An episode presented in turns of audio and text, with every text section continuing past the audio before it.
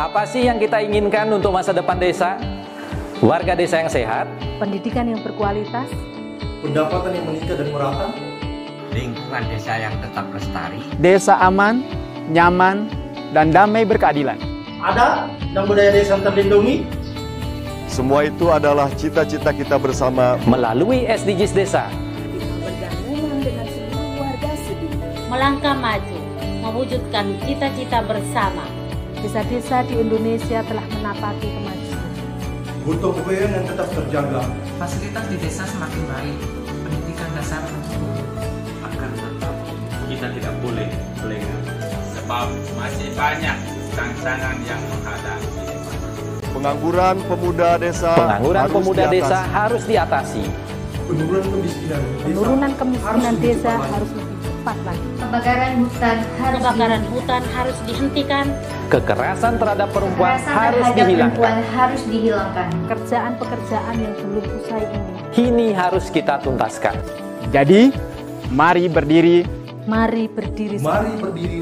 Mari berdiri sebaris. Berjajar bergandengan tangan. Melukis kuntul baris. Mewujudkan cita-cita kita bersama. Dan pastikan tidak ada satupun warga desa yang tertinggal di belakang. Mari membangun Indonesia dimulai dari desa. 18 tujuan untuk mewujudkan desa yang lebih baik.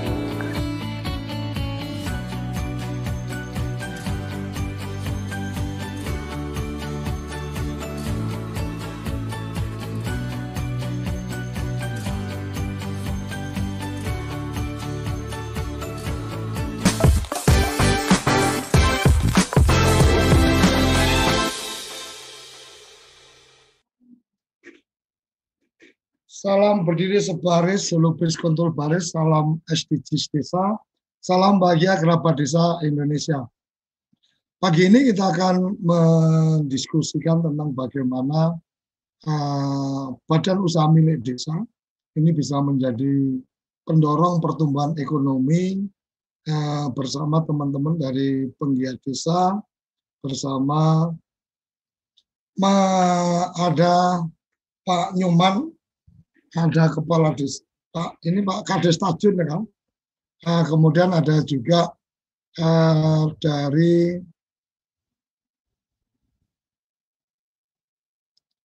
dari uh, perbekal mantan perbekal ini Gede Ardana. Mohon untuk kamera posisinya di landscape supaya nanti nyaman untuk kita bersama. Oke, uh, sebagai pengantar eh, badan usaha milik desa ini lagi jadi primadona, artinya sedang menjadi satu apa pengharapan besar di apa ditambahkan kepada teman-teman di apa di badan usaha milik desa untuk bisa mendongkrak ekonomi desa, meningkatkan pendapatan asli desa atau kemudian memacu pertumbuhan desa teman-teman uh, perbekal di sini berdasarkan rekomendasi dari Mas Madong. Saya harus menyapa Mas Madong dulu. Selamat pagi, Mas Madong. Halo, audionya. Selamat pagi, Gus Suryo. Okay. Assalamualaikum warahmatullahi wabarakatuh. Om Swastiastu, Rajeng Semeng, Pak Gede Ardane, pegiat desa dari Tajun. Swastiastu Padi, Pak Nyuman Sugane, Ketua BUM Desa Desa Tajun, Prof. Gus Yoyon, Pak Arif, Pak Slamet, Pak Sugeng, dan teman-teman desa di seluruh Indonesia. Berbahagia sekali hari ini kita bisa diskusi kembali terkait dengan SDGs desa yang ke-8. Desa tumbuh ekonomi merata. Tentunya ini menjadi sebuah bagian dari SDG desa yang mudah-mudahan kita akan sharing diskusi bersama-sama dengan uh, Bapak Insinyur Gede Ardane. Beliau adalah mantan perbekal, mantan kepala desa selama 12 tahun, 2017-2019. Sebetulnya beliau masih punya kesempatan satu kali lagi untuk menjabat sebagai perbekal, tapi dia bilang, Pak Gede, gimana, nyalon lagi enggak? Udah enggak lah Pak, saya ingin ngurus kebun saya. Yang kedua, Pak D punya pengalaman, Pak D punya banyak andil dalam rangka mendorong perkembangan BUMDes tidak hanya di Tajun tetapi di Bali dan juga di seluruh Indonesia. Hampir kurang lebih 500 desa itu telah datang ke Desa Tajun selama Pak Gede Ardana menjabat sebagai perbekel. Yang kedua ada Pak Nyuman Sugane, ini adalah Ketua BUMDesa Desa Tajun. Gus Suryo, Gus Ivan, saya tahu berapa penghasilan tetap tunjangan perbekel kades perangkat desa di Buleleng. Saya tahu berapa jumlahnya. Tapi kalau saya tanya berapa gajinya atau berapa pendapatannya ketua Bumdes Tajun, saya tidak pernah tahu. Ini sesuatu yang mungkin apa ya dalam konteks privat terkait dengan uh, Bumdesa. Pak Gede Ardana banyak punya pemikiran, banyak punya hal yang mungkin bagaimana desa tumbuh berkembang dalam konteks ekonomi yang merata ketika beliau menjabat eh, sebagai perbekal kepala desa, banyak program-program yang diluncurkan bahwa ekonomi desa harus tumbuh berkembang, bahwa dana desa itu harus menjadi dana desa. Kalau yang lain dana desa itu untuk bangun fisik, Pak D tidak mau. Itu. Yang kedua, dalam konteks waktu itu Pak Gede Ardana menjadi perbekal, ada satu oh, pertumbuhan yang luar biasa. Bumdes Tajun berdiri tahun 2010, saya ingat betul waktu itu tahun 2017-18 eh, eh, BUMDes Desa Tajun sudah mengelola aset eh, kurang lebih 12 miliar. Ini yang pada waktu itu. Yang lebih utama bahwa bagaimana waktu itu Pak Gede Ardana sudah berbicara terkait dengan bagaimana pertumbuhan ekonomi makro desa. Berapa sih jumlahnya APB desa?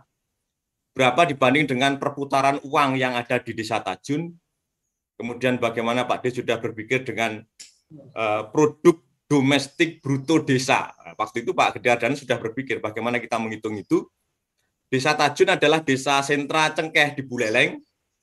Yang metik cengkeh boleh dari desa luar uh, Tajun, tetapi ketika belanja, ketika membelanjakan uang dari hasil upah memetik cengkeh, itu harus ada di pasar desa Tajun. Ini yang luar biasa ketika waktu itu Tajun panen durian, harga durian anjlok, Pak D punya namanya program wisata makan durian sepuasnya. Bayar 150 ribu, ada label makan durian sepuasnya. Seberapa sih kuatnya makan durian itu? Satu udah cukup. Ini satu program-program yang waktu itu bagaimana Pak D punya komitmen untuk eh, mengangkat ekonomi masyarakat desa.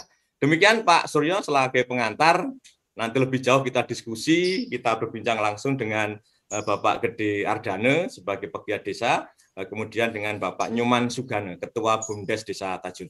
Terima kasih, Gus. Oke, terima kasih. Luar biasa. Ini inspirasi uh, dan inovasi yang kita apa harapkan kita dapatkan dalam uh, forum sarapan SDGs ini. Uh, kita akan menyapa Pak Gede Ardana Selamat pagi, Pak. Selamat pagi, Bapak-Bapak. Apa ya, kabarnya? Baik, sehat-sehat. Ada Pak Nyoman juga, ini mungkin sedang mencari sesuatu. Oke, Pak Gede Ardana, eh, bisa berbagi cerita ini tentang uh, bagaimana memanfaatkan dana desa untuk keperluan badan usaha milik desa dan bagaimana badan usaha milik desa uh, bisa menjadi penggerak pertumbuhan uh, ekonomi di desa. Dan kalau melihat pengalaman yang dua kali dua kali menjabat ya.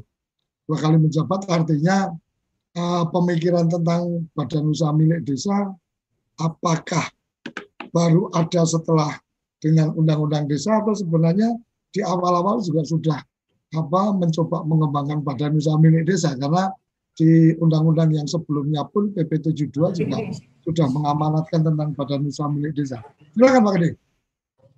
Oke Bapak-Bapak dan Ibu-Ibu di mana pun berada, saya juga selamat pagi. Di sebelah saya juga sudah ada Bapak uh, Nyaman Sugana yang nanti akan banyak juga bercerita tentang pengalamannya dalam membangun BUMDes. Namun demikian, izinkan saya juga mengucapkan Uh, semoga kita semua sehat selalu dan semoga pandemi ini cepat berakhir sehingga dengan demikian bangsa Indonesia ini bisa cepat nanti menata hidupnya kembali terutama dalam sektor ekonominya yang tentu sekarang sangat terdepresiasi. Bapak-bapak di mana pun berada, ya kami sekarang ini sebenarnya sudah apa tidak di kepala desa kita jadi bekal gitu. Namun demikian ya mungkin ini bisa saya sharing sedikit dengan Bapak dan Ibu yang ada di seluruh Indonesia ya, bahwa justru kami mendirikan Badan Usaha Milik Desa ini sebelum ada undang-undang tentang uh, BUMDesa gitu, karena tahun 2010 kan nggak ada, gitu kan.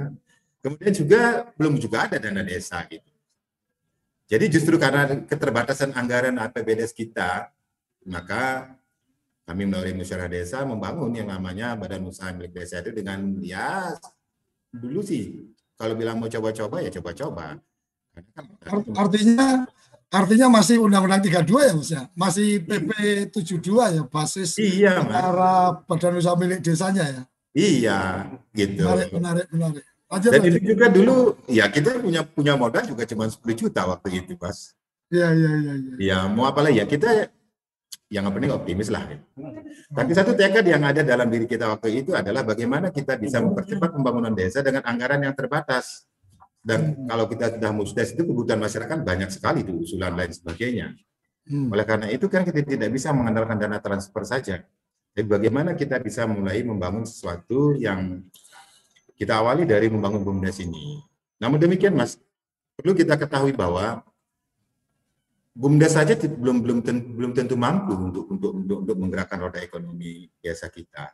Apalagi dengan modal yang sekecil itu dulu. Tetapi kita harus bersinergi dengan lembaga-lembaga mikro yang ada di desa-desa kita. Seperti apa dengan LPD, lembaga pendidikan desa, kemudian dengan kelompok tani dan lain sebagainya. Sehingga dengan demikian nanti laju daripada pertumbuhan BUMDes ini bisa kita lebih cepat Eh, dengan kita berkolaborasi dengan semua eh, lembaga-lembaga yang ada di desa. Nah ini penting sekali dilakukan karena kita nggak bisa hidup sendiri. Bumda itu jangan terlalu bangga diri kalau dengan hidup sendiri, tetapi mesti harus dengan berkolaborasi dengan lembaga-lembaga mikro yang ada di desa, tetapi yang terpenting juga harus mendapatkan dukungan yang penuh dari pemerintah desa. Nah ini penting. Hmm, Sehingga dengan demikian, kita akan bisa membangun BUMDes ini dengan konsep yang benar, dengan anggaran dasar dan rumah tangga yang benar. Itu tentu dibicarakan di dalam musyawarah desa. Nah, Bapak dan Ibu, kalau kita ingin ngomong soal BUMDes, bukan semata-mata berapa besar asetnya atau bukan berapa besar keuntungannya setiap tahun, tetapi seberapa besar bisa membantu masyarakat di dalam memenuhi beberapa kebutuhannya, terutama di desa-desa. Oleh karena itu, di dalam mengelola BUMDes, kita harus betul-betul unit usaha apa yang perlu dikelola sehingga betul-betul bisa dampak yang signifikan terhadap kebutuhan dan kepentingan masyarakat. Ini yang perlu diperhatikan. Nah, oleh karena itu, pembangunan lima tahun ke enam tahun ke depan di dalam uh, membangun BUMDes ini. Jadi dia merupakan bagian yang tidak terpisah dengan rencana pembangunan lima tahun ke depan, enam tahun ke depan. Ya ini kan sesuai dengan pada RC BUMDes daripada visi dan misi daripada kepala desanya. Nah, oleh karena itu, ini perlu dibicarakan betul-betul di dalam musyawarah desa sehingga dengan demikian dapat dukungan yang penuh dari pemerintah desa. Sehingga dengan demikian nanti pada saatnya nanti kita membutuhkan tambahan modal dari desa, musyawarah desa sudah mengerti betul arah dan kebijakan daripada BUM desa kita. Oleh karena itu BUM desa ini harus punya visi dan misi yang sama dengan visi dan misinya pemerintahan desa. Gak boleh nanti visi misinya BUM desa itu ke barat, visi misinya daripada pemerintahan desa ke timur, nggak bisa. Dia harus secara integral bersama-sama. Nah, oleh karena itu, perlu dibicarakan apa sih sekarang kebutuhan daripada masyarakat desa kita yang paling dominan di dalam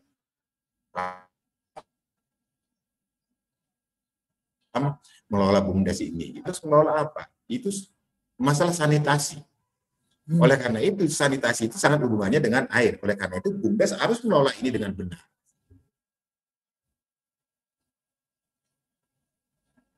Halo. Dan pada akhirnya setelah pemikiran kita, kan baru-baru ini kan ngomong stunting. Karena kita memetakan dari jumlah penduduk kita, pertama adalah kita ingin memenuhi kebutuhan dasar daripada eh, masyarakat adalah kebutuhan air bersih, MCK-nya. Itu sekarang volume debit air kita. Kemudian apakah ini harus bisa? Kenapa? Karena di daerah kita ada pertanian, ada stok peternakan. Oh ya. ini sih. Halo. Halo. Ini, ini nggak bisa dilanjut ya belum? Udah. Ini satu contoh pengalaman kami. Ya. Sehingga dengan demikian, dengan mengelola air bersih ini kita bisa meningkatkan sektor ekonomi produktif di masyarakat. Kita bisa mendorong daripada sektor peternakan dengan pemeliharaan ayam, dengan pemeliharaan ternak babi dan lain sebagainya. Sektor pertanian juga harus demikian. Nah ini yang akan sangat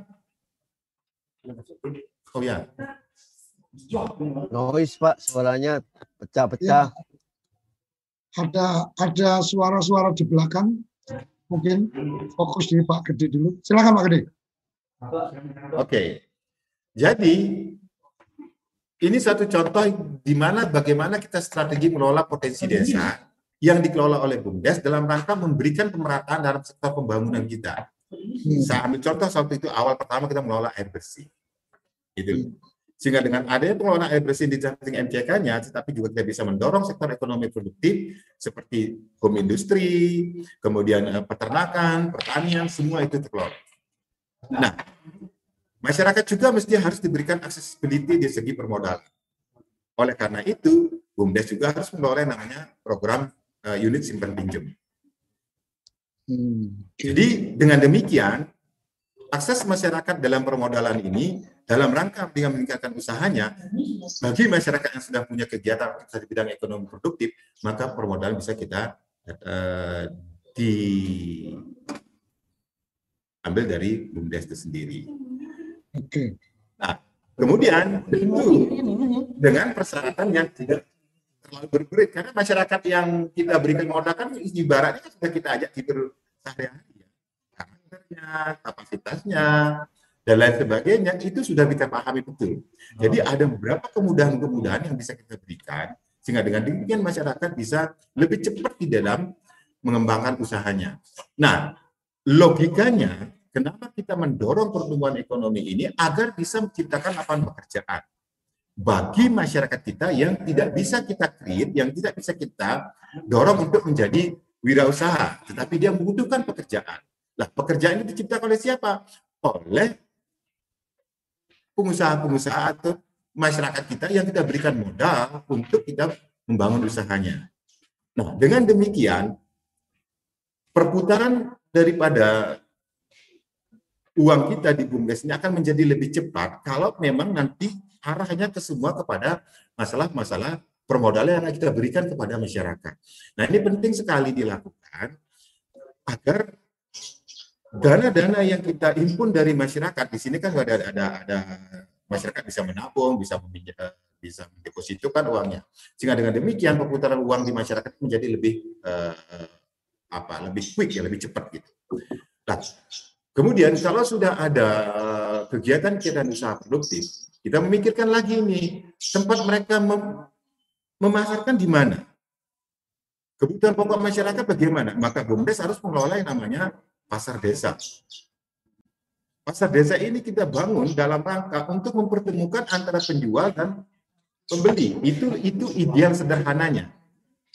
Sehingga dengan demikian nanti pasar-pasar yang kita kios-kios yang kita bikin ini itu juga kita modali dari BUMDes. Dengan sewa yang tentu tidak begitu mahal. Yang penting adalah bagaimana masyarakat punya aktivitas, punya kegiatan di situ untuk melakukan kegiatan-kegiatan aktivitas ekonomi.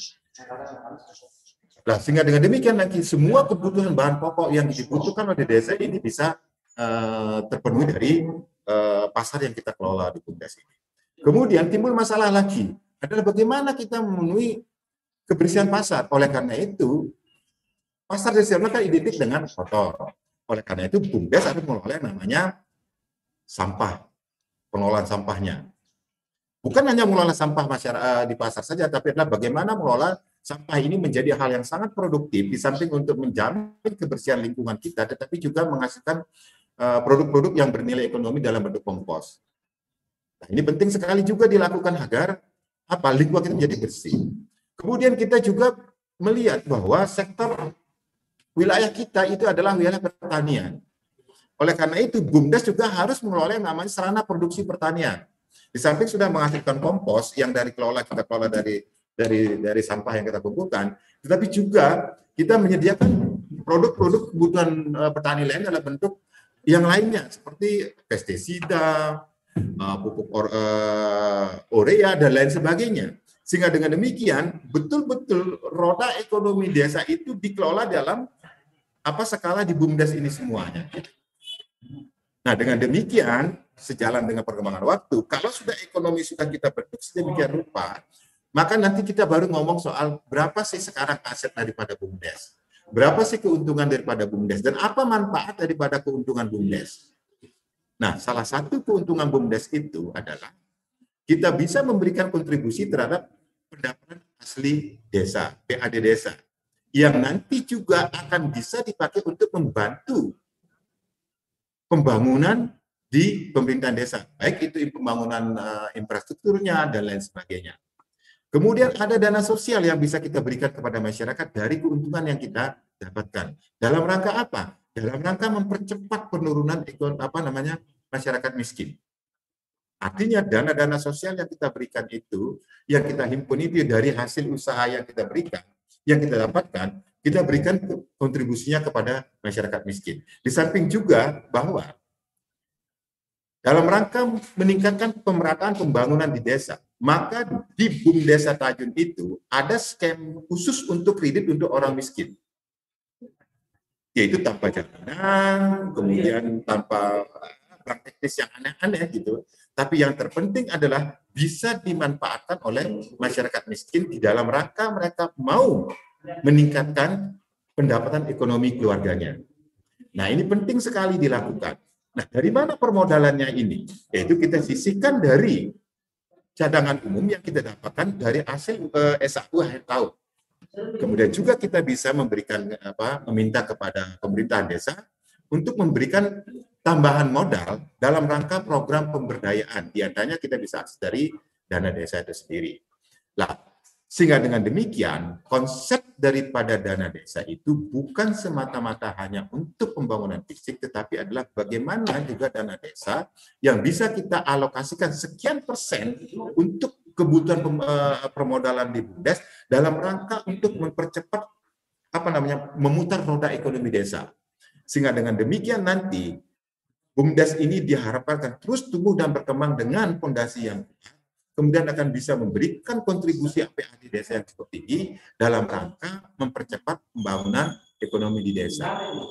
Nah, sehingga dengan demikian terobosan-terobosan bisa kita lakukan bagaimana sekarang terus BUM desa ini terus tumbuh dan berkembang dalam rangka membangun kekuatan ekonomi desa. Nah, terlebih-lebih dalam keadaan pandemi seperti sekarang ini.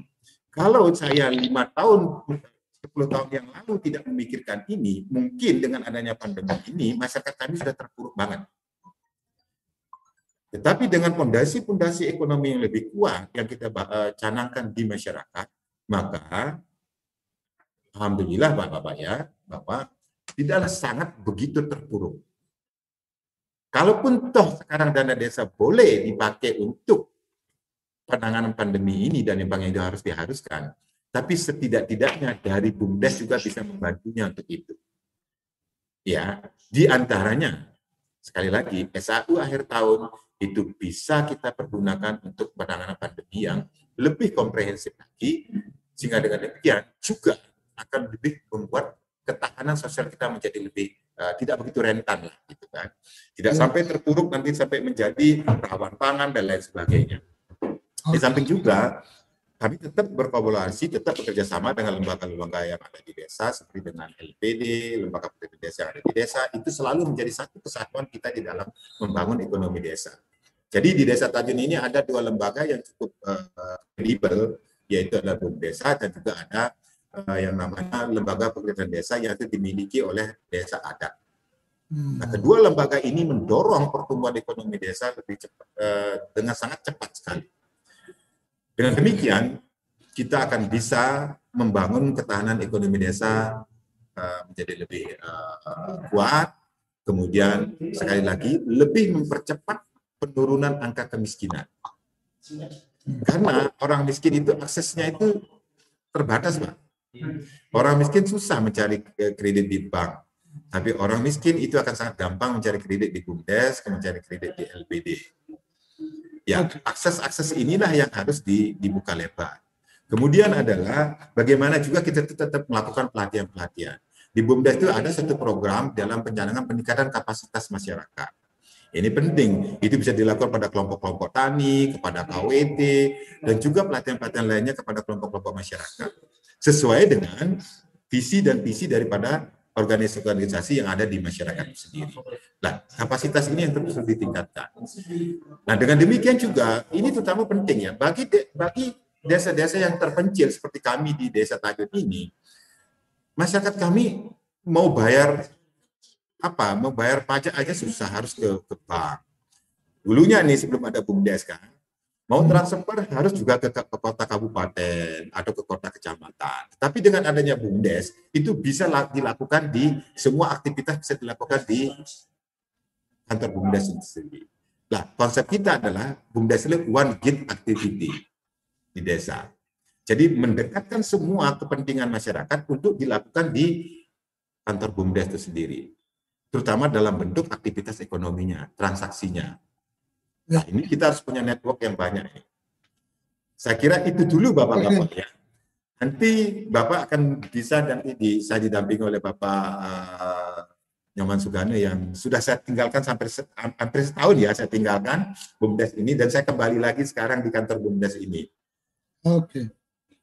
Oke, terima kasih Pak Gede. Jadi ini ini menarik kenapa tadi saya pertanyakan dimulainya kapan setelah undang-undang desa atau sebelum undang-undang desa karena sebenarnya BUMDes sendiri sudah didorong atau sudah digulirkan itu apa jauh sebelum ada undang-undang desa dan respon dari kepala desa ada yang kemudian melihat ini sebagai satu potensi untuk digarap, ada yang kemudian tidak care, bahkan sempat juga kalau bicara pembiayaan itu dulu ada peraturan apa uh, surat kerjasama bersama antara diri apa Bank Indonesia, BRI, Menteri Dalam Negeri eh, tentang bicara tentang badan kredit desa. Jadi eh, ada beberapa yang menarik di sana adalah bahwa eh, kepala eh, unit BRI itu menjadi pembina dari apa, apa pembina dari badan kredit desa, tetapi memang itu apa tidak banyak berjalan hanya di beberapa daerah bisa berjalan dan yang menarik tadi dari Pak Gede adalah ketika membawa konsepsi BUMDes itu jangan dilihat sebagai hanya sebagai apa lembaga bisnis, tetapi lebih kepada bagaimana menjadi lembaga penggerak ekonomi di desa sehingga eh, apa-apa uh, yang dikerjakan memang punya dampak tidak harus bicara pada apa uh, pendapatan asli desa. Jadi eh, bagian-bagian uh, ini menurut saya sangat menarik untuk kemudian kembali apa meluruskan semangat BUMDes itu seperti apa. Dan kita masih menunggu apa RPP disahkan menjadi PP apakah masih dalam semangat itu atau kemudian menjadi semangat yang lain. Karena kalau di kita dulu mengenal badan usaha milik negara itu ada tiga ada perusahaan apa jawatan itu murni pelayanan ada perusahaan apa umum itu antara pelayanan dan apa eh, mengikuti kebijakan apa eh, pemerintah tetapi kemudian tidak apa uh, tidak melulu mengejar keuntungan ada persero yang memang tugasnya harus menghasilkan duit kan gitu. Nah, Bumdes mungkin uh, saya sempat meng, uh, saya sempat mengidentifikasi mestinya Bumdes me, melihat tiga bentuk ini dalam satu wadah Bumdes dan ini menjadi sangat luar biasa dari bagaimana infrastruktur air itu kemudian menjadi bisnis. Artinya bisnis yang tidak harus benar-benar menguntungkan tapi harus dikelola supaya apa eh, ada peningkatan pelayanan dan seterusnya. Kemudian simpan pinjam pasar desa dan seterusnya. Kita akan mendengar nanti dari apa Mas Nyoman. Uh, tapi kita jeda dulu kita apa jeda dulu untuk kemudian kita akan dengar dari Mas Nyuman tentang bagaimana pengembangan BUMDes yang kemudian apa sekarang berjalan. Jangan ke mana-mana, kerabat desa uh, semua kita tetap ada di sarapan SDGs desa setelah yang satu ini. Kamu tinggal di pulau terpencil, pegunungan pinggiran kota, atau daerah di Indonesia yang tidak terjangkau jaringan fiber, ADSL, dan juga 3G. Internetan dengan cepat pasti cuma akan menjadi mimpi. Mau pakai tol langit, pakai desa wifi, kunjungi www.desawifi.id. Apa sih yang kita inginkan untuk masa depan desa? Warga desa yang sehat, pendidikan yang berkualitas, pendapatan yang meningkat dan merata, lingkungan desa yang tetap lestari, desa aman, nyaman, dan damai berkeadilan. Ada dan budaya desa terlindungi, semua itu adalah cita-cita kita bersama melalui SDGs Desa. Satu, desa tanpa kemiskinan. Dua, desa tanpa kelaparan. Tiga, desa sehat sejahtera. Empat, pendidikan desa berkualitas. Lima, keterlibatan perempuan desa. Desa layak air bersih dan sanitasi. Tujuh, desa berenergi bersih dan terbarukan. Delapan, pertumbuhan ekonomi desa merata. 9. Infrastruktur dan inovasi desa sesuai kebutuhan. 10. Desa tanpa kesenjangan. 11. Kawasan permukiman desa aman dan nyaman. 12. Konsumsi dan produksi desa sadar lingkungan.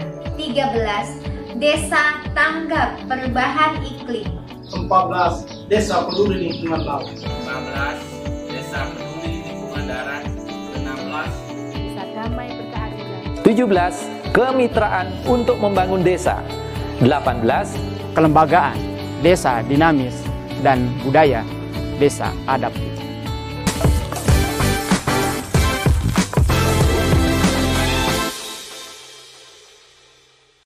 Desa Vision. Desa Vision memberikan pilihan tayangan edukasi dan inspirasi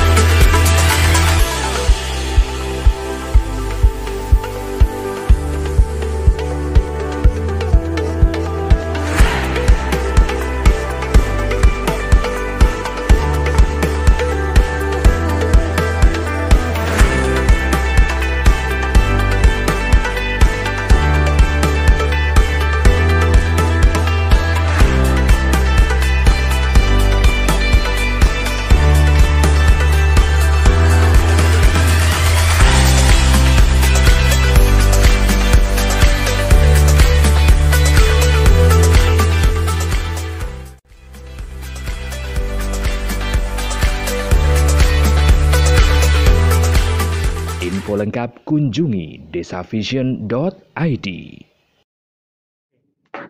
Oke, kembali di sarapan SDGs Desa. Ini luar biasa kita mendapatkan apa informasi inspirasi luar biasa. Jadi uh, di desa dengan aturan-aturan yang sudah ada, sebenarnya banyak sekali badan usaha. Badan usaha milik desa, ada badan usaha milik rakyat, ada badan usaha milik petani, dalam Undang-Undang Perlindungan dan Pemberdayaan Petani. Ada juga uh, koperasi, koperasi artinya kelompok-kelompok usaha dari masyarakat. Dan tadi uh, Pak Gede sudah memberikan gambaran bahwa kolaborasi, sindikasi atau kerjasama antar badan usaha yang ada di desa ini menjadi sangat penting. Kita ke Pak Nyoman, Pak Nyoman yang uh, pengelola bumdesnya ya Pak Nyoman ya. Manajernya atau apanya ini? Baik, selamat pagi. Silakan. Bapak penggiat BUMDes juga, narasumber, Bapak host juga semua. Pak Madong, selamat pagi. Eh, dalam kesempatan yang baik ini, eh, saya sebagai Ketua BUMDes Tajun, Buleleng, Bali, akan sedikit menyampaikan tentang best practice pengalaman kami dari tahun 2010 sampai hari ini. Uh, lanjut saja, uh, kami memang uh, membangun BUMDes pada sejak tahun 2010. Pada saat itu kami mengacu kepada Undang-Undang Nomor 32 Tahun 2004, kalau tidak salah ya. Yang mana pada saat itu kami punya konsep bagaimana desa ini bisa menciptakan uang sendiri dengan cara mengelola aset-aset yang ada, kemudian dipisahkan yang langsung dikelola oleh BUMDes. Karena gaung BUMDes pada saat itu, kami juga belum tahu persis apa itu BUMDes, cuma kami ingin mencetak uang agar punya desa punya PAD. Oleh karena itu yang kami kerjakan pertama adalah unit air bersih. Ya. Kenapa unit air bersih yang kami kelola? Karena itulah yang menjadi kebutuhan dasar, kebutuhan pokok bagi masyarakat kita. Ya. Oleh karena itu akan bisa nanti dirasakan langsung dengan adanya BUMDes pada saat itu. ya Masyarakat akan merasakan langsung daripada manfaat daripada pengelola mengelola BUMDes itu. Sehingga air yang kami kelola karena itulah menjadi sebuah kebutuhan yang paling esensial. Itu dasarnya. Ya. Kemudian kami lanjut kepada unit yang lainnya, kami buka unit simpan pinjam. Kemudian sampai hari ini kami memiliki lima unit, yaitu ada unit uh, pasar, unit pengolahan sampah, termasuk juga unit saprodi. Itu dasarnya ya. Kemudian yang menjadi tujuan utama daripada pendirian BUMDes pada saat itu ya adalah bagaimana kita bisa meningkatkan perekonomian desa. Ya, artinya menumbuhkan pelaku-pelaku usaha yang harus ada di desa. Itu dulu. Kemudian mengoptimalkan aset-aset desa agar bermanfaat untuk kesejahteraan masyarakat desa. Nah, salah satu aset yang kami optimalkan adalah yaitu pengolahan air bersih termasuk juga pasar desa. Kemudian yang berikutnya adalah menciptakan peluang dan jaringan pasar yang membutuhkan layanan umum warga sehingga dengan demikian eh, pelaku-pelaku ini akan terbentuknya suatu wadah itu dalam bentuk pasar. Kemudian yang berikutnya adalah membuka lapangan pekerjaan. Nah dulu kami awali dengan tiga orang, ada ketua, sekretaris, dan bendahara. Sampai hari ini kami sudah bisa menciptakan lapangan pekerjaan khusus di BUMDes itu sudah 16 orang. Itu baru di BUMDes. Belum lagi nanti pelaku-pelaku yang dibuat, yang dicetak oleh desa ini, mereka juga mengajak tenaga-tenaga kerja yang ada dua orang, tiga orang yang dilakoni oleh pelaku-pelaku ekonomi yang ada di pasar. Kemudian berikutnya adalah meningkatkan kesejahteraan masyarakat melalui perbaikan pelayanan umum.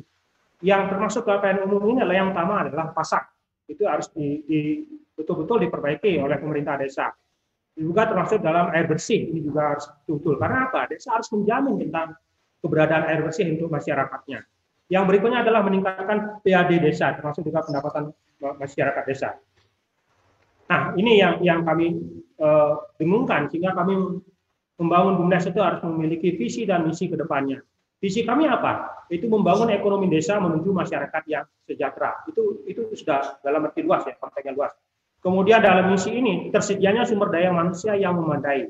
Nah, ini penting agar pengelola-pengelola BUMDes ini mampu untuk menggerakkan ekonomi yang ada di desa. Dengan demikian, eh, pelaku-pelaku yang ada di BUMDes ini harus memiliki sumber daya yang memadai. Kemudian pengelolaan BUMDes ini harus transparan, ya agar apa laporan pertanggungjawaban ini agar terukur dan terarah. Artinya bisa dibaca oleh masyarakat umum. Apa sih uh, pendapatan daripada BUMDes? Apa saja yang dikelola oleh BUMDes? Kemudian apa implikasi daripada BUMDes. Kemudian bagaimana keberadaan BUMDes di desa ini harus bisa dipahami oleh masyarakat. Itu kita harus membuat laporan secara khusus. Kemudian yang berikutnya yang paling penting adalah menggali dan mengembangkan potensi desa yang dikelola oleh BUMDes. Nah, ini sangat penting. Setiap tahun kita harus bisa memunculkan satu potensi desa yang harus kita kelola di BUMDes. Di awal kita mengelola air, kemudian simpan pinjam, kemudian potensi apa yang harus kita kelola? Kita makanya kemarin kita membuka pasar desa. Kenapa harus pasar desa? Karena pasar desa itu akan bisa menampung semua pelaku-pelaku yang dilatih oleh desa lewat pelatihan atau pemberdayaan-pemberdayaan yang akan dilakukan oleh pemerintah desa. Sehingga desa harus menyiapkan tempat. Bagaimana kalau mereka tidak tempat? Selesai pelatihan, selesai pemberdayaan, mereka tidak ada tempat. Otomatis mereka tidak bisa bereksekusi untuk melakukan uh, uh, keahlian-keahlian yang mereka dapatkan. Oleh karena itu perlu adanya pasar desa. Kemudian dari pasar desa itu modalnya dari mana? Makanya kami menyiapkan namanya simpan pinjam agar modal-modal yang dibutuhkan oleh pelaku-pelaku tadi yang disiapkan oleh pemerintah desa agar ada modal. Apakah modalnya dari pihak ketiga, dari tabungan masyarakat, atau mungkin desa memberikan penyertaan, atau mungkin dari pihak kabupaten, pihak provinsi. Itu, itu nanti kita yang uh, salurkan kepada pelaku-pelaku tadi. Kemudian membangun kerjasama dengan semua stakeholder. Tadi sudah disampaikan oleh uh, Pak Mekel ya bahwa membangun bumdes tidak bisa bumdes sendiri yang harus bergerak ya. Ini harus mengajak semua stakeholder yang ada ya, termasuk bank-bank resmi yang ada di di Buleleng ya di Bali pada khususnya apa itu BNI apa BRI apa bank lain ini ini harus diajak kerjasama. Kenapa? Karena kebutuhan modal ini tidak cukup ditanggung oleh bumdes atau desa. Kita perlu juga harus mengadopsi modal-modal dari bank-bank yang ada. Kemudian berikutnya adalah bagaimana sekarang kita karena kita berada di bumdes terbentuknya budaya kerja yang tinggi dalam mengembangkan bumdes termasuk juga SOP yang yang kita kerjakan dalam pengelolaan bumdes itu yang masuk dalam visi kita ya. Kemudian dari visi dan misi ini kita punya sasaran yang sangat sangat penting yaitu meningkatkan aset baik secara kualitas maupun kuantitas serta laba yang harus terus meningkat. Yang berikutnya adalah terbentuknya citra BUMDes yang bersih sehat di mata masyarakat. Nah ini penting untuk dipahami oleh oleh pengelola BUMDes dalam hal ini. Bagaimana bisa menjaga nama baik BUMDes ini dan bisa bermanfaat untuk masyarakat. Karena apa? BUMDes ini adalah sebuah badan untuk menjawab persoalan-persoalan yang ada di, di, di desa. Persoalan apa? Cuma persoalan-persoalan ekonomi ya. Contohnya kami berada jauh dari kota, hampir 40 kilo dari dari kota. Oleh karena itu penting sekali adanya lembaga Bundes yang kami kerjasamakan dengan bank-bank resmi yang ada, sehingga kami bisa menggunakan uh, aplikasi sistem mereka untuk melayani masyarakat di dalam keuangan, transfer, bayar BPJS, Samsat, kemudian yang lain-lainnya. Itu bisa dilakukan di desa. Kenapa harus desa? Karena kita bisa menghemat efisiensi dari biaya-biaya yang keluar ke kota. Karena Desa kami jauh dari kota. Itu yang berikutnya menurunkan angka pengangguran dan angka kemiskinan. Nah, ini sangat-sangat penting dipahami oleh BUMDes, termasuk juga pemerintah desa menjadi satu kesatuan.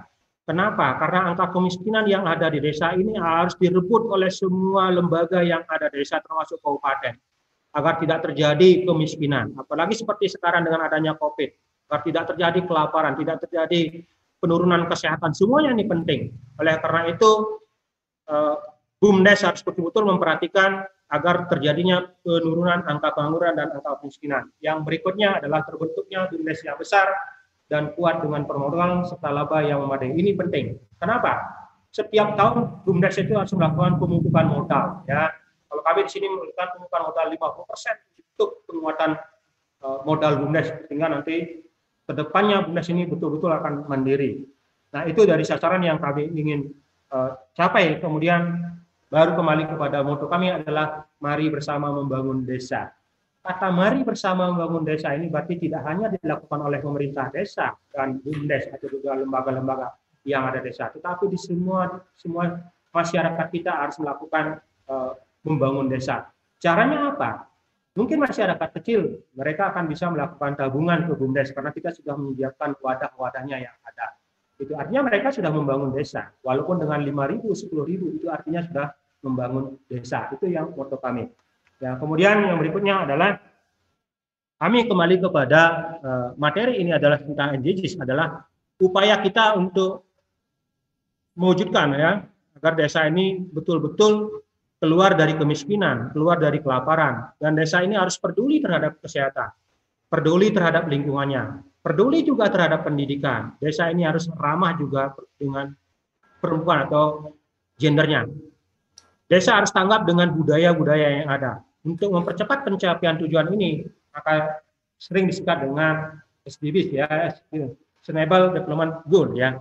Karena apa? Karena desa merupakan role pembangunan berkelanjutan yang akan masuk dalam program prioritas pembangunan dana desa tahun 2001. Nah, itulah langkah-langkah yang harus kami tempuh ya.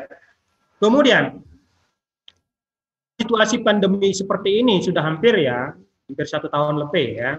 Ini sangat-sangat berpengaruh terhadap eh, apalagi yang berada di Bali ya, terutama di, di sektor pariwisata sangat-sangat dirasakan. Apalagi kami juga di sini sangat merasakan. Karena banyak warga-warga yang ada di rantau yang bergerak di bidang pariwisata ya. Mereka pulang sekarang ke kampung. Apa yang harus mereka lakukan? Ya. Oleh karena itu lewat pemerintah desa dan bumdes ini harus mampu menyediakan dari segi permodalan agar mereka bisa bergerak terutama di sektor pertanian atau ternakan ini yang paling cepat bisa kita jawab ya kemudian dari dana-dana yang ada di desa itu ya penting sekali ini perputarannya harus berada di dalam satu desa, artinya dari warga satu ke warga lainnya. Model ini harus terus ditumbuh kembangkan. Kenapa? Karena produk-produk warga seperti produk makanan, warung, toko-toko milik desa harus didorong oleh lembaga keuangan desa. Seperti BUMDes lebih jauh lagi, bank resmi, bank-bank lain ini harus juga mendukung dengan produk-produk yang ada desa. Peranan daripada pemerintah dan pemerintahan desa mempunyai peran yang sangat penting. Kenapa? Karena desa dinas dapat kewenangan mengelola dana transfer, dana pusat, dana provinsi, dana kabupaten, seperti dana dana desa, alokasi dana desa, dan distribusi pajak. Termasuk juga di Bali, masing-masing desa adat dan subak dapat dana BKK. Satu desa adat dapat BKK 350 juta, satu subak dapat BKK 50 juta. Nah, bagaimana sekarang caranya mengelola dana ini agar betul-betul bisa bergerak di dalam desa. Apakah desa mampu mengelola dana-dana yang masuk ke desa ini agar tidak lagi larinya ke kota, ya, tetapi harus berputar di desa lagi. Yang tujuannya adalah menumbuh kembangkan pelaku-pelaku ekonomi baru di desa. Nah untuk itu desa harus punya lembaga keuangan seperti Bundes, terutama unit simpan pinjam. Nah ini makanya dari dulu kami dari tahun 2010 sudah membentuk uh, membangun sebuah Bundes yang bergerak di simpan pinjam karena arahnya seperti ini. Kemudian untuk menjawab persoalan tersebut ya, pemerintah desa harus terus mendorong masyarakatnya untuk mengikuti pelatihan-pelatihan agar skill dan keahlian mereka bertambah. Artinya pemerintah desa menumbuh dan mengembangkan pemberdayaan masyarakat dengan menggandeng dinas-dinas terkait. Seperti dinas apa? Dinas perdagangan, dinas pertanian, dinas pertumbuhan, juga termasuk dengan dinas kesehatan. Nah, desa harus menyiapkan tempat. Tempat apa ya itu? Pasar. Pasar ini harus dikelola oleh BUMDes. Kenapa BUMDes? Karena BUMDes lah yang akan menyediakan modal, ya. Apakah itu dari dana pihak ketiga atau dari penyertaan dari dana desa. Nah, BUMDes harus bisa dan mampu membantu permodalannya. Dalam hal ini, BUMDes harus mampu menganalisa karakter-karakter pelaku-pelaku tersebut yang ada di desa kita. Karena pelaku-pelaku yang ada di desa, kesehariannya kita sebenarnya sudah tahu. Tadi sudah sampaikan oleh uh, penggiat BUMDes Pak Ardana ya. Karena keseharian mereka tidak sudah tahu. Artinya apa? Berarti begitu mereka butuh modal, artinya dengan cepat kita sudah bisa memberikan. Ya, mungkin hari ini di Alpra, besok sudah bisa kita realisasikan. Nah, uang-uang yang ada di masyarakat ini harus dimanage dengan lebih baik ya, lebih lebih bijak lagi ya. Caranya bagaimana? BUMDes harus membuat produk-produk yang ada. Produk-produk itu apa? Seperti produk tabungan ya, untuk yadnya. Karena di Bali banyak upacara, penting dibuat, dibuatkan nama produk-produk untuk upacara agar mereka dan lebih dini menyiapkan uh, dari segi pendananya. Yang kedua ada tabungan masa depan. Ya, begitu mereka punya anak sekolah, begitu berkeluarga, begitu sudah pensiun mereka sudah menyiapkan di awal untuk kesiapan mereka. Kemudian kami juga membuka produk konvensional, juga membuka produk tabungan atau deposito berjangka. Nah, termasuk layanan transaksi keuangan harus ada di BUMDes ya. Karena apa?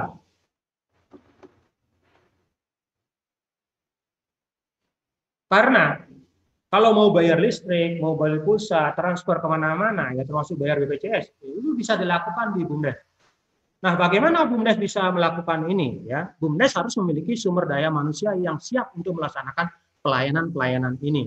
Kalau ini bisa dilakukan dengan komunikasi yang lebih baik dan sinergitas dan kolaborasi dengan semua stakeholder, saya yakin desa tersebut akan mandiri, apalagi didorong atau disupport lebih banyak oleh pemerintah pusat lewat bank-bank yang ada. Nah itulah cara kita ya. Kemudian yang perlu kami sampaikan di sini ya di akhir ini ya di akhir session ini ya kami ingin menyampaikan sedikit pesan ya. Mohon maaf kalau ada yang disinggung tapi kami tidak menyinggung ya. Urusan ini adalah menjadi urusan yang sangat penting buat kita ya. Urusan serius masuk urusan bumdes. Nah jangan dikasih orang-orang yang masih memiliki keraguan di dalamnya di dalam mengelola bumdes. Nah pada situasi sulit pun kita harus yakin bahwa hari akan lebih baik dari hari ini. Dan kita terus berusaha dan bekerja sama. Suatu ketika kita akan mencapai terus melangkah dan terus berkarya. Saya yakin dengan cara ini kita bergerak, jangan menyerah. Saya yakin bumdes-bumdes yang ada di seluruh Indonesia akan maju dan mandiri. Terima kasih. Oke, terima kasih. Jadi apa yang disampaikan tadi, kemudian saya mencoba melihat apa yang ada di apa komentar di channel YouTube ini apa teman-teman setia kita ada Mas Jawa Sawit, ada Mbak Eti, ada Mbak Parti, ada Mas Mustafa, ada Mas Iwan, uh, Mas Taufik Hidayat ini mungkin lebih pada uh, menginformasikan BUMDes bisa mengelola tanah kas desa, bercocok tanam dan seterusnya, galiansi, tapi kemudian uh, lebih banyak dikelola di pihak luar.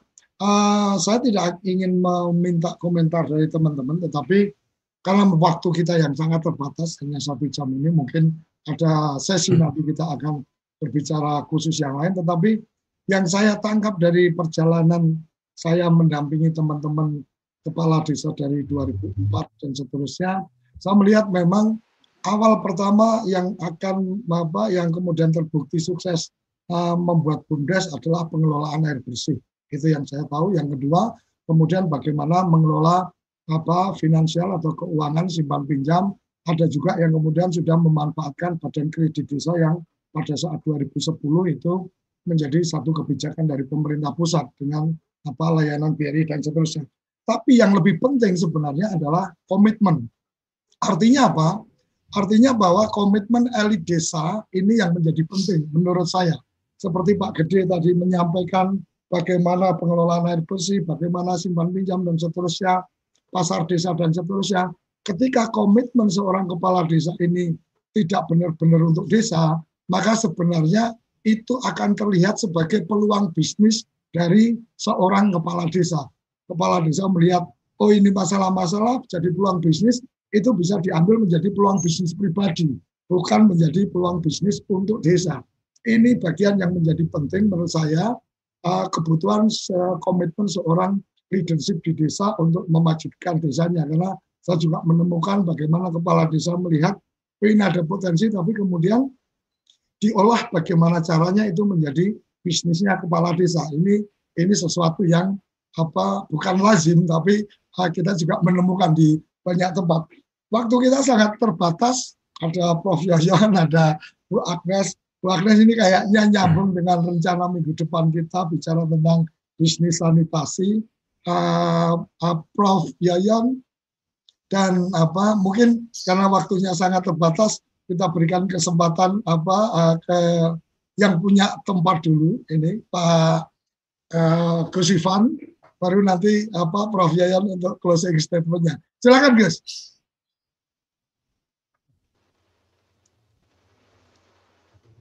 Ya, Gus.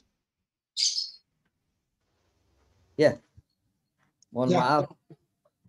Prof Yoyon, Bu Agnes, Mas Arif, Mas Madong, ya. Pak Pak Gede, Pak Perbekal, gara-gara punya acara jadi saya bisa ngomong itu. Seandainya enggak, waktunya tinggal sedikit ini. yang lain. Mohon maaf itu. Yang pertama mungkin gini, ini terima kasih akhirnya bisa bertatap muka ini dengan Pak Gede ini. Sejak awal ada BUMDes di Tajun itu ya waktu itu sebagai akademisi kami sebetulnya mengikuti mengikuti perkembangannya melalui berbagai berita gitu. Dan di Kementerian Desa itu saya masih ingat di awal-awal itu selalu yang disebut adalah BUMDes di Tajun ini. Jadi memang sudah dikenal sejak awal dan akhirnya bisa ketemu. Nah yang menarik Gus Koco, ini bahwa BUMDes itu kalau di tempat lain secara abstrak disebut visibility study ya.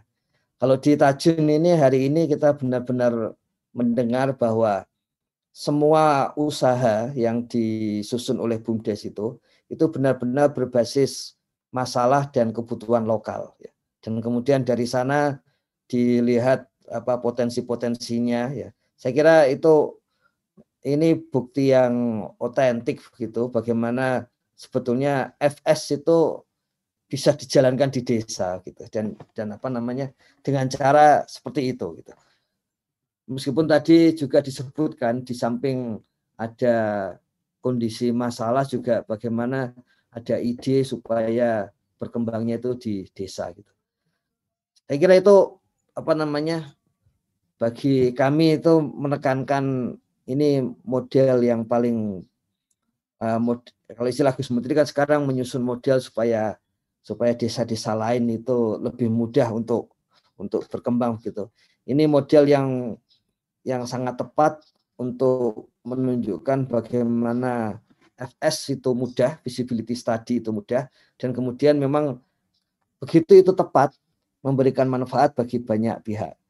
Jangan khawatir Gus Koco, sudah keluar PP nomor 11 tahun 2021 oh, dan di situ uh, tentang badan usaha milik desa ya. Dan uh, di sana sudah ada yang tadi disampaikan oleh Pak uh, Gede benar itu bahwa apa namanya di dalamnya itu terutama berkaitan dengan memang ada ekonomi, tapi ujung-ujungnya adalah untuk menuju uh, kesejahteraan warga desa gitu. Jadi komponennya sangat banyak dan ini langsung bisa karena ini PP jadi menunggu Permendes, tapi rancangan Permendes sudah jadi. Rancangannya sederhana, bagaimana untuk register ke Kementerian Desa dan kemudian setelah itu langsung otomatis dikirim ke Kementerian Hukum sehingga mendapatkan nomor resmi untuk untuk apa namanya nomor resmi badan hukum. Dan diharapkan bumdes yang sudah seperti di Tajun itu bumdes itu memiliki atau memilih unit usaha yang spesifik. Karena langsung nanti akan didaftarkan ke BKPM sehingga memiliki nomor untuk izin berusaha gitu sehingga sudah tidak ada masalah lagi seperti yang di YouTube disebutkan bagaimana eh, kerjasama bisnis dan sebagainya. Jadi seperti itu, tapi tadi disampaikan oleh Pak Gede, ujung-ujungnya tetap untuk kesejahteraan warga desa. Ya. Baik itu melalui melalui masuk melalui PADES yang saat ini kondisinya memang masih kecil ya. Di Indonesia ini PADES-nya tiga persen dan semakin menurun persentasenya maupun jumlah PADES-nya. Dan BUMDes itu satu-satunya peluang untuk meningkatkan PADES gitu. Jadi ini terima kasih nih Gus Koco, Pak Madong. Ini semua yang bagus-bagus di bulan ini gimana ya? ya tinggal dilihat saja ke sana. Iya, siap betul, betul. Jadi apa namanya? Eh, mendapatkan pelajaran baru terutama bagaimana FS yang tepat dan mudah itu bisa bermanfaat bagi warga desa. Ya, saya kira begitu, Gus Koco, okay. kerabat desa sekalian. Terima kasih banyak. Prof Yayan, closing. Ya, ada empat catatan, empat catatan singkat saja. Tapi sebelumnya terima kasih Gus Ipan sukses itu. PP 11 2021. Tapi uh, masih masih belum kita terima ini, Prof. Oh iya, belum ya. Ya. Karena saya saya searching juga dari Seknek juga belum ya. mempublish. Ya. Saya ikut sehari kemudian malamnya di uh, rumahnya Gus Menteri nggak sampai malam karena fisiknya nggak kuat. Pak Ipan itu selalu sampai jam 3 jam 4 itu jadi alhamdulillah kerja kerasnya uh, terbayar itu oleh keluarnya PP itu. Yang tadi yang disampaikan tentang BUMDes, saya ada empat catatan. Satu tadi berbasis kebutuhan dasar. Itu memang sangat penting sekali tanpa berbasis kebutuhan dasar saya kira nggak mungkin ya. Kemudian eh, berbasis eh, ketahanan ekonomi. Ya. Eh, satu sampai dengan 18 itu, ya kalau yang ketahanan ekonomi nomor 7 itu tidak terjadi, juga akan tertatih-tatih. Ya. Penting, tapi bukan satu-satunya yang terpenting ekonomi itu. karena di ujungnya itu adalah kesejahteraan. Ya. Kalau kita bisa bicara kesejahteraan kan bukan hanya dimensi ekonomi, ya. ada macam-macam. Yang kedua, eh, tadi penting lagi itu disampaikan kemampuan eh, diri sendiri, kemandirian itu. Ada Hmm. kemitraan, tapi tetap basisnya itu kemandirian. Ya, ya. Jadi eh, sangat sulit untuk kemandirian tanpa kemitraan. Ya. Apalagi kemitraan tanpa kemandirian juga sangat eh, su- sulit sekali. Yang eh, ketiga, ya pentingnya kepala desa saya kira. Di mana-mana saya mengunjungi desa itu, eh, aktivitas bumdes dan lain-lain itu, kata kuncinya eh, pentingnya peranan kepala desa seperti yang dikatakan Pak Gede Ardon tadi. Tanpa kepala desa yang punya eh, sense of business dan sebagainya, bumdes akan sangat sulit berkembang. Meskipun Gus Koco tadi mengatakan jangan-jangan di balik itu ada hal-hal lain, yaitu biasa saja nggak masalah. Ya, biasa-biasa saja. Ya. Ya, jadi peranan kepala desa itu sangat penting. Ya. Termasuk sinergi dengan bumdes dan lain-lain lain itu. Nah, Terakhir catatan saya, Pak Ipan, ya Kementerian eh, harus sampai kepada anu eh, bagaimana peningkatan tingkat kesejahteraannya itu. Ada instrumen ya yang mengukur tingkat eh, kesejahteraan masyarakat itu. Yang tidak hanya finansial, ya. ya, kesejahteraan masyarakat lebih tenang, lebih damai dan sebagainya dan sebagainya. Ya. Meskipun kadang-kadang yang memberi contoh eh, apa namanya tidak sejahtera itu bukan orang desa, ya. orang kota yang memberi contoh tidak sejahtera dengan berbagai macam eh, hal-hal lain. Saya kira itu catatan saya.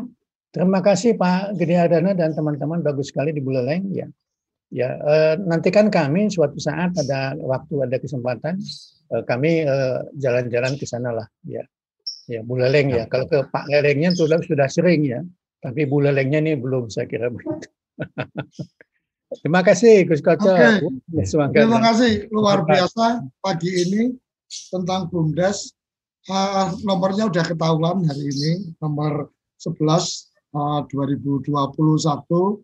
Saya berusaha searching dari apa ses- apa Setcap juga belum publish tapi yang jelas sudah ketahuan nomornya berarti setelah nanti apa kita sama-sama menerima mungkin ada satu forum khusus ini kita perlu mendiskusikan tentang PP ini bagaimana implementasinya dan seterusnya. Mohon maaf Bu Agnes mungkin karena waktunya terbatas tapi yang jelas bisnis sanitasi minggu depan kita akan eksplor dan memang uh, sangat luar biasa saya men- mengikuti apa dan mendampingi teman-teman kepala desa itu mulai dari 2004 jadi saya sempat paham sedikit-sedikit tentang bagaimana uh, kesadaran BUMDes itu bahkan beberapa kepala desa tidak apa kasar kata tidak peduli badan hukumnya seperti apa, yang penting ada usaha yang dimiliki oleh desa. Ini ini apa semangat semangat yang luar biasa oleh karenanya saya pernah menyampaikan dalam satu tulisan di blog saya bahwa kepala desa itu bukan hanya sebagai pejabat politik tetapi harus jadi manajer dari desa sehingga bagaimana mengelola potensi dan uh, bisa memberikan kemanfaatan untuk desa yang lebih luas. Sampai di sini kerabat desa Indonesia kita akan ketemu setiap hari Senin sampai Jumat pukul 6 sampai pukul 7 waktu Indonesia bagian Barat dalam acara sarapan SDGs Desa bersama Pusdatin Kemendes. Sampai jumpa pekan depan. Uh, salam berdiri sebaris, holubris kontrol baris, salam bahagia kerabat desa Indonesia. Terima kasih. Apa sih yang kita inginkan untuk masa depan desa? Warga desa yang sehat, pendidikan yang berkualitas, pendapatan yang meningkat dan merata, lingkungan desa yang tetap lestari, Desa aman, nyaman, dan damai berkeadilan. ada dan budaya desa terlindungi, Semua itu adalah cita-cita kita bersama melalui SDGs Desa. bergandungan dengan seluruh warga sedunia. Melangkah maju, mewujudkan cita-cita bersama. Desa-desa di Indonesia telah menapaki kemajuan. butuh kebayaan yang tetap terjaga. Fasilitas di desa semakin baik, pendidikan dasar akan tetap kita tidak boleh lengah. Sebab masih banyak tantangan yang menghadapi. pengangguran pemuda desa. Pengangguran harus pemuda diatasi. desa harus diatasi. Penurunan kemiskinan Penurunan kemiskinan desa harus cepat cepat lagi. Kebakaran hutan harus Kebakaran hutan harus dihentikan. Kekerasan terhadap perempuan Kekerasan harus terhadap dihilangkan. perempuan harus dihilangkan. Pekerjaan-pekerjaan yang belum usai ini. Kini harus kita tuntaskan. Jadi, mari berdiri, Mari berdiri. Mari berdiri. Mari berdiri sebaris, berjajar bergandengan tangan, Melukis kuntul baris. mewujudkan cita-cita kita bersama. dan pastikan Tidak ada satupun warga desa yang tertinggal di belakang. Mari membangun Indonesia dimulai dari desa. 18 tujuan untuk mewujudkan desa yang lebih baik